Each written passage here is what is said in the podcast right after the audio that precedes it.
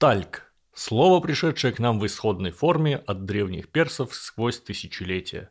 Натурально тысячу лет назад у персов тальк означало ровно то же, что и сейчас в русском. Полупрозрачный мыльный минерал. Ну, разве что у нас это конкретный минерал, а тогда это вообще любой полупрозрачный.